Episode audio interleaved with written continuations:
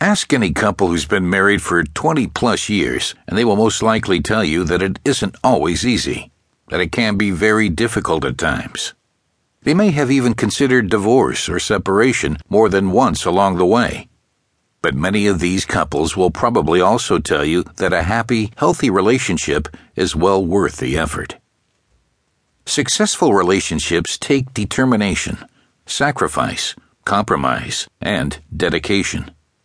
Add to that a healthy dose of genuine friendship, a heaping scoop of passion, and frequent sprinkles of laughter and fun, and you've got a winning recipe. But when serious issues come up, or a crisis suddenly hits you like a ton of bricks and disrupts the harmony you once knew, you can quickly find yourself pushed to the brink of despair. The thought of losing your relationship can be gut wrenching and even terrifying. What was once your safe place to fall in an otherwise crazy, chaotic world has quickly become a rocky, volatile minefield and you find yourself tiptoeing with caution, afraid a wrong move will cause everything to come crashing down. If you've been in a committed relationship for any length of time, chances are you know exactly what I'm talking about.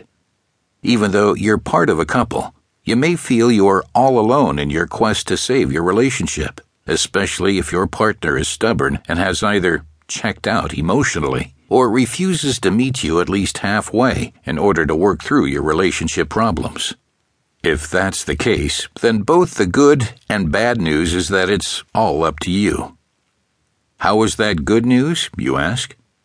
Well, it's good news because you have more power than you realize to positively impact your relationship, and because you're already taking that crucial first step towards getting it back on track. When you change, your relationship must change in some way too, because for every action, there must be a reaction.